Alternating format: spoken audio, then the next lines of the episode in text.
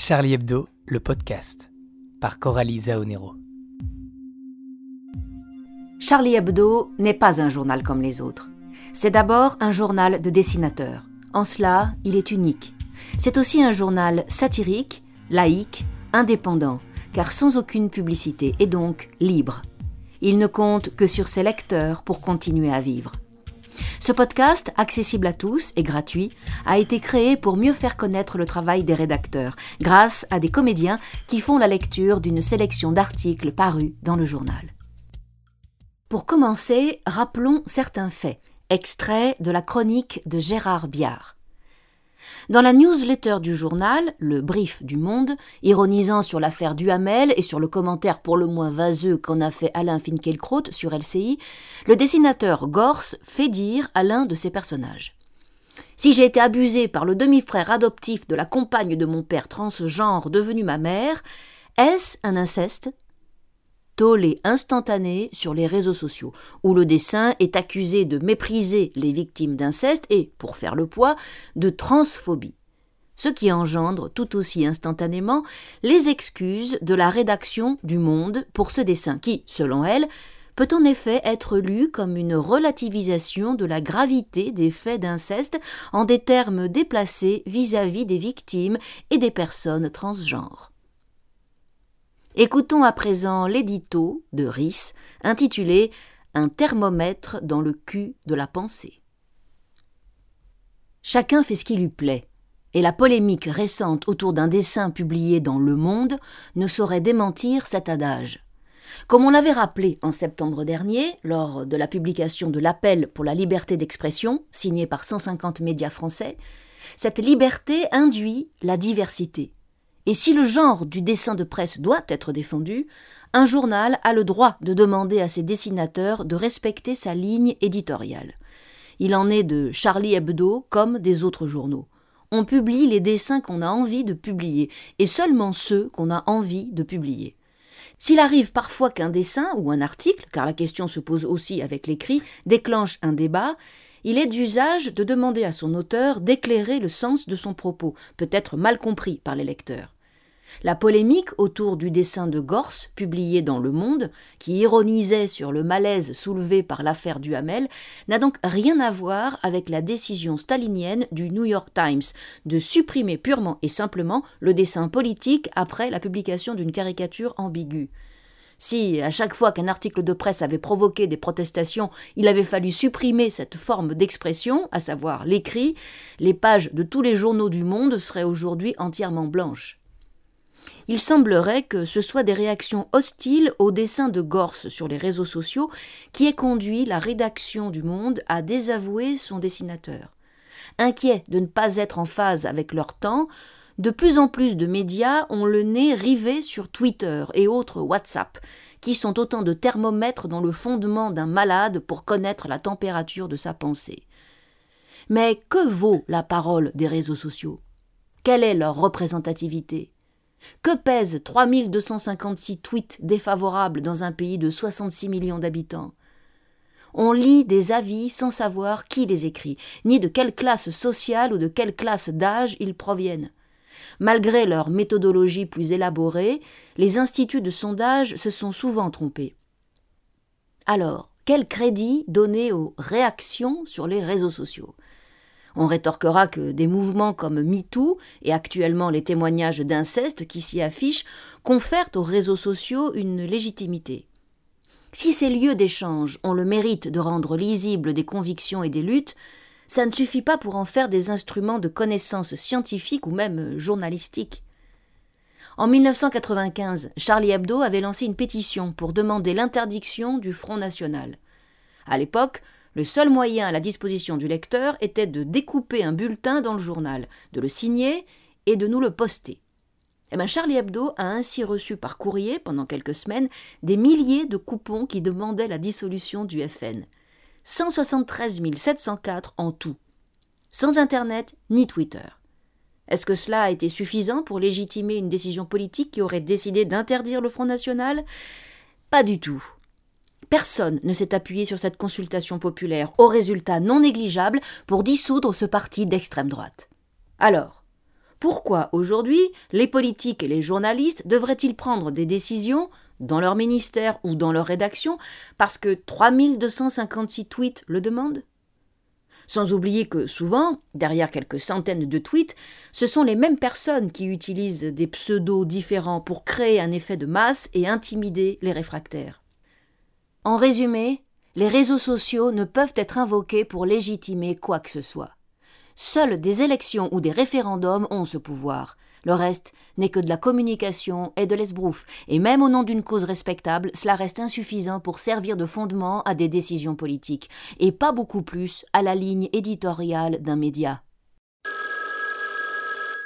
Bonjour, vous êtes bien sur le répondeur de Charlie Hebdo. Veuillez laisser un message après le signal sonore. Allô? Oui, bonjour, je m'appelle Karina. Je, suis offusquée avec d'autres parents quand je lis le message délirant que vous avez écrit. Anti-masque, c'est parents qui nous pompent l'air. Mais vous cherchez quoi? À nous diviser À provoquer notre haine Alors qu'on cherche à se battre pour le bien-être de nos enfants? Vous êtes devenus fous C'est quand même pas difficile de comprendre qu'à notre époque, on puisse se préoccuper de la santé physique, psychologique, sociale et morale de nos enfants. On est en 2020, c'est un comble ça. Pensez-vous qu'aujourd'hui il est normal d'empêcher nos enfants de respirer librement, sachant que pour la plupart ils sont muselés 8 heures, parfois 10 heures par jour et réprimandés par des enseignants ignorants? Comment est-ce qu'on a pu dériver dans cette maltraitance aveugle de nos petits? Et vous osez écrire un article sur les parents qui essaient de défendre leur santé? C'est inadmissible et insupportable. Vous devriez avoir honte. Vous cherchez quoi? À nous rendre furieux? Ayez au moins le courage d'écouter votre conscience d'être humain. Ouais, salut, moi c'est Béatrice. Euh, je suis dégoûtée par vos prises de position contre les enfants et leurs parents. Vous êtes spongieux, nuisibles. Vive la liberté, la vraie, et pas votre culte hideux de la mort, ni de votre adoration de la dévastation. Ciao.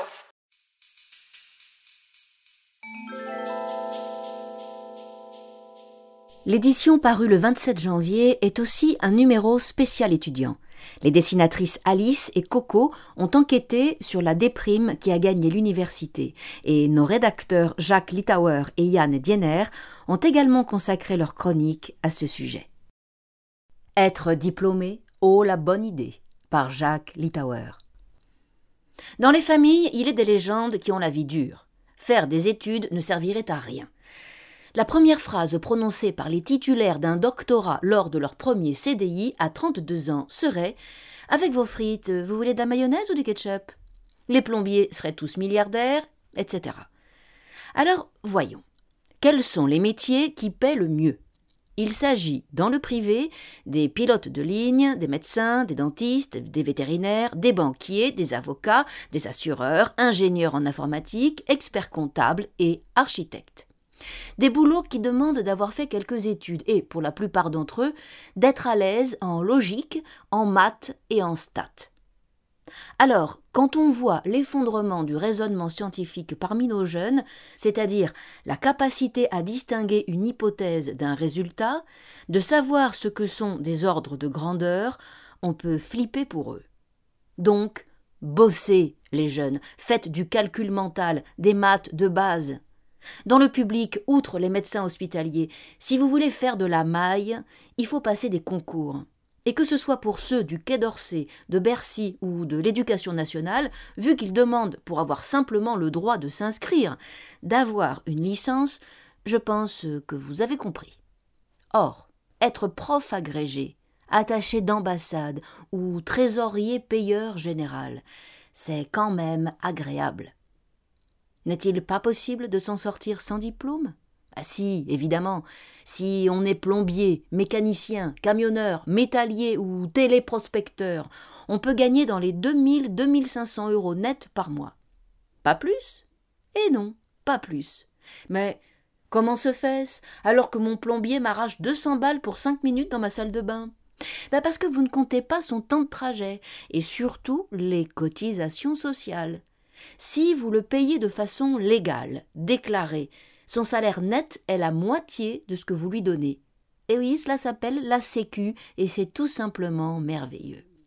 Alors certes, ce sont des secteurs qui embauchent, mais pour être plombier, faut passer un CAP. Surtout, ces métiers sont très loin de pouvoir absorber tous les jeunes gens du pays. Les statistiques sont sans pitié. Chez nous, parmi les personnes sans aucun diplôme, le taux de chômage est de 18%. En revanche, le risque de chômage n'est que de 5% chez les diplômés Bac plus 2. En France, c'est très net. Plus vous êtes diplômé, moins vous risquez le chaume du. Rendez-vous compte que, dans notre pays, vous avez des gens qui, à 75 ans bien sonnés, mettent au dos du livre qu'ils ont publié Polytechnicien, alors qu'ils ne le sont plus depuis 50 ans. À ma connaissance, aucun pays n'accorde autant de valeur au diplôme que le nôtre, que ce soit pour avoir un bon boulot, obtenir un prêt ou rencontrer un partenaire sexuel de qualité. Donc, jeunes gens, persévérez. Être diplômé, c'est la meilleure chose que vous puissiez faire dans votre vie. Après, bien entendu, avoir bien choisi vos parents. Des étudiants sur le divan. Par Yann Diener. Nous sommes en 1956. René Coty est président de la République. Dans le gouvernement dirigé par Guy Mollet, François Mitterrand est ministre de la Justice et Gaston Defer, ministre de la France d'outre-mer. Un certain Jean-Marie Le Pen, élu sous l'étiquette poujadiste, devient député à 27 ans.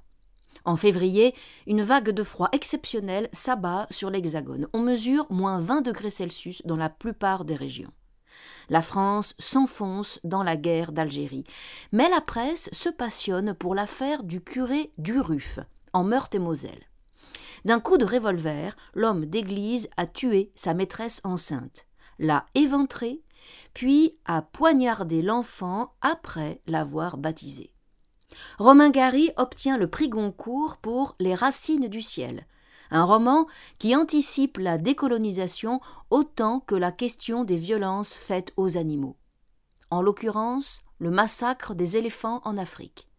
Cette année-là, Jacques Lacan consacre son séminaire à la clinique des psychoses.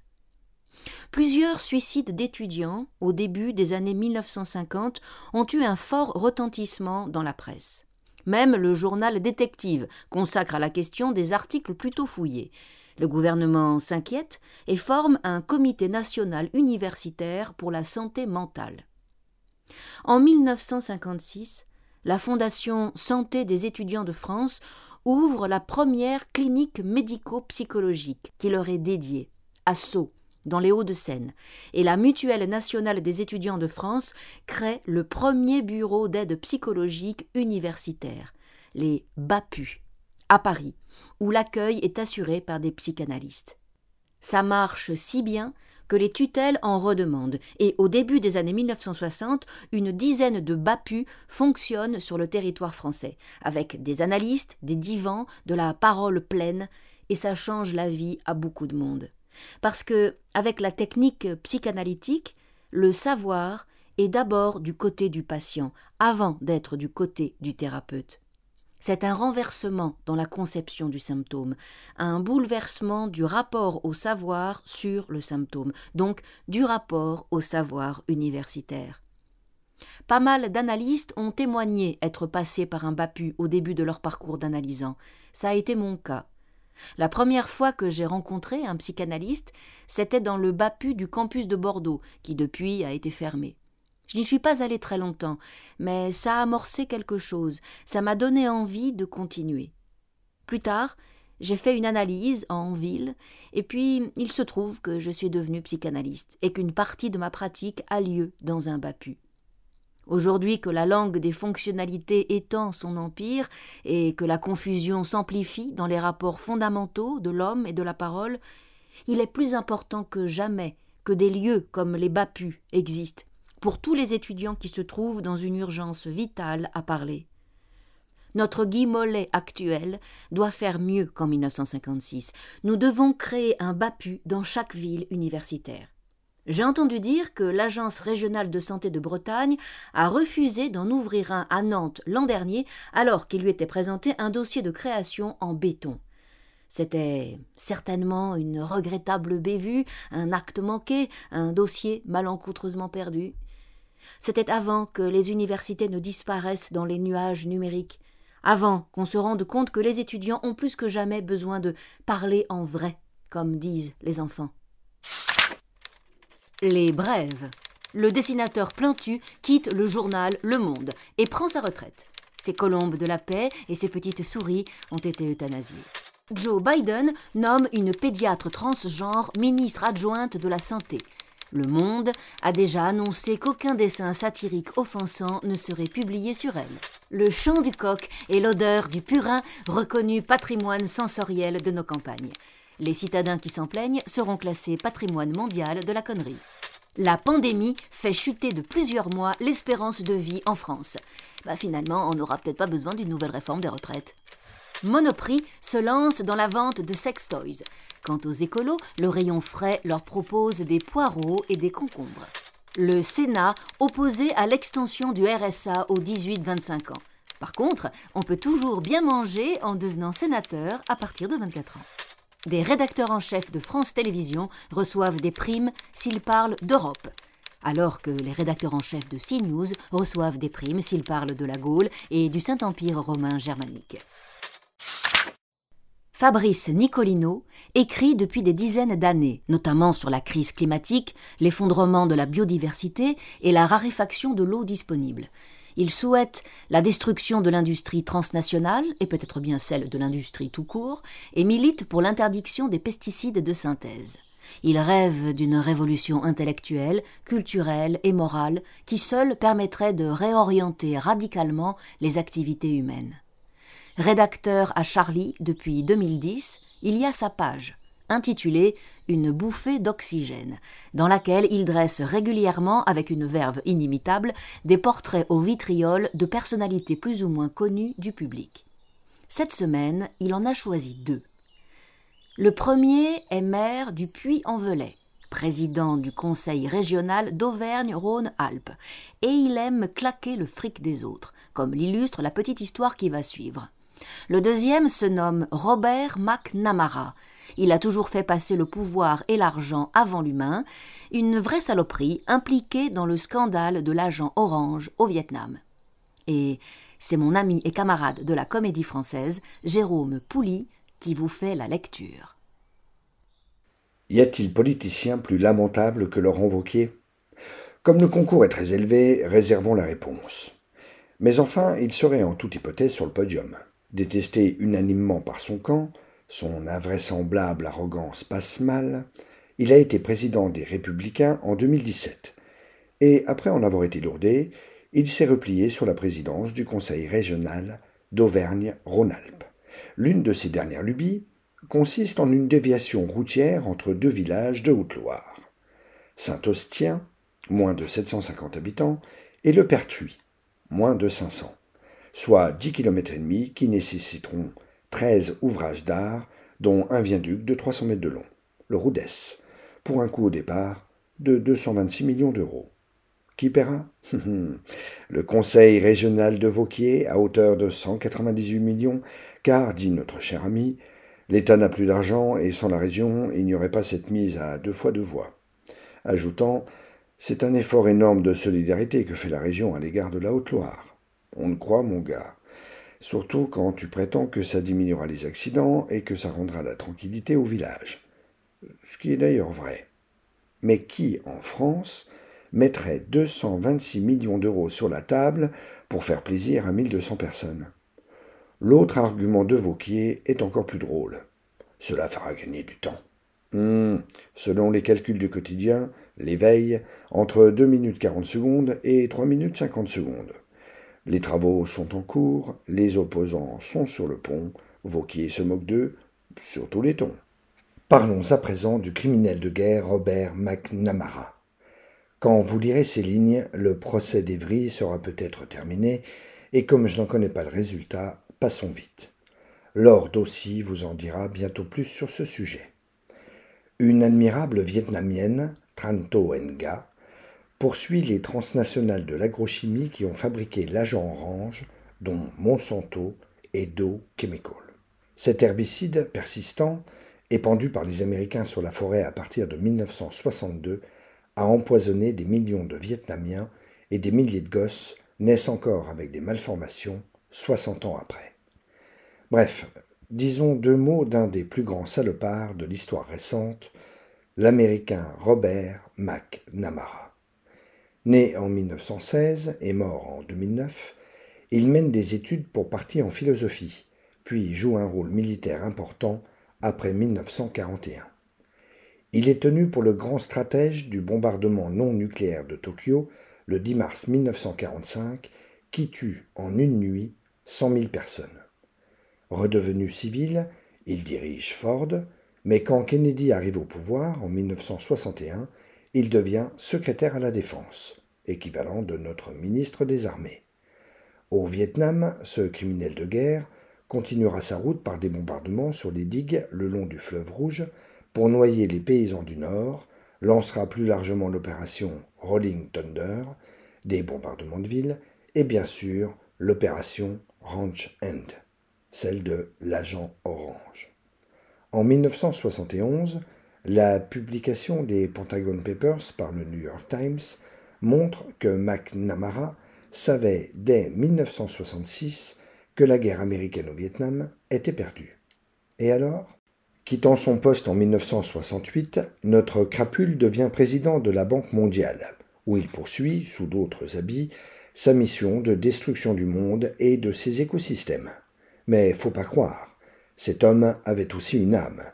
Travaillant il y a dix ans sur un livre, j'ai pu mettre la main sur un document, disons, discret et même secret, du WWF, cette si curieuse association écologiste datant de 1987, intitulé Le Club des 1001, il dressait la liste des plus grands donateurs du WWF.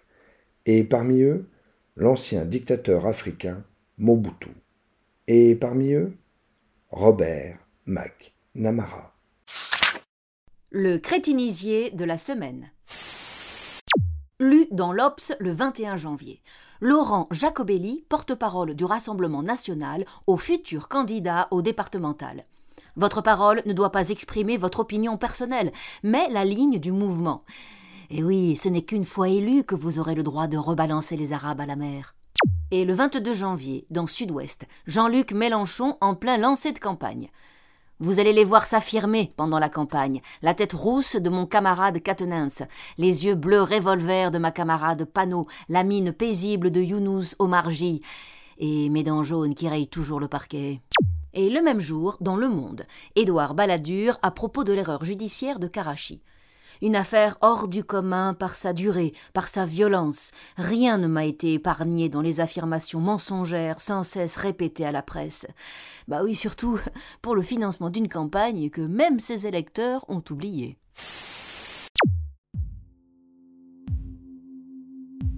Si vous voulez retrouver tous ces articles ainsi que les chroniques, les dossiers, les enquêtes menées et écrites par la rédaction, les pages illustrées et les dessins de Juin, de Coco, de Félix, d'Alice, de Fools, de Rhys, de Biche, de Zorro, de Salch, de Villemin, de Willem, de Cooper, de Guiduche, de Diem, rendez-vous en kiosque pour la version papier ou sur notre site charliehebdo.fr. Vous y retrouverez en accès libre et gratuit tous nos podcasts, notamment un spécial Cavana publié la semaine dernière pour l'anniversaire de sa disparition. N'hésitez pas à les partager et à soutenir leur diffusion en vous abonnant au journal. Merci à mes camarades de la Comédie Française, Jérôme Pouli, la voix de Fabrice Nicolino, et Elsa Lepoivre et Jennifer Decker, nos deux lectrices en colère, pour leur participation amicale à ce podcast. Et encore et toujours merci à Julien Frison pour l'annonce, à Louis Rigou pour le jingle et à Julia pour le mixage. Ce podcast est le dernier de cette série. Il vous sera proposé très prochainement des audios originaux et vous pourrez me retrouver dans la rubrique Les lectures de Charlie.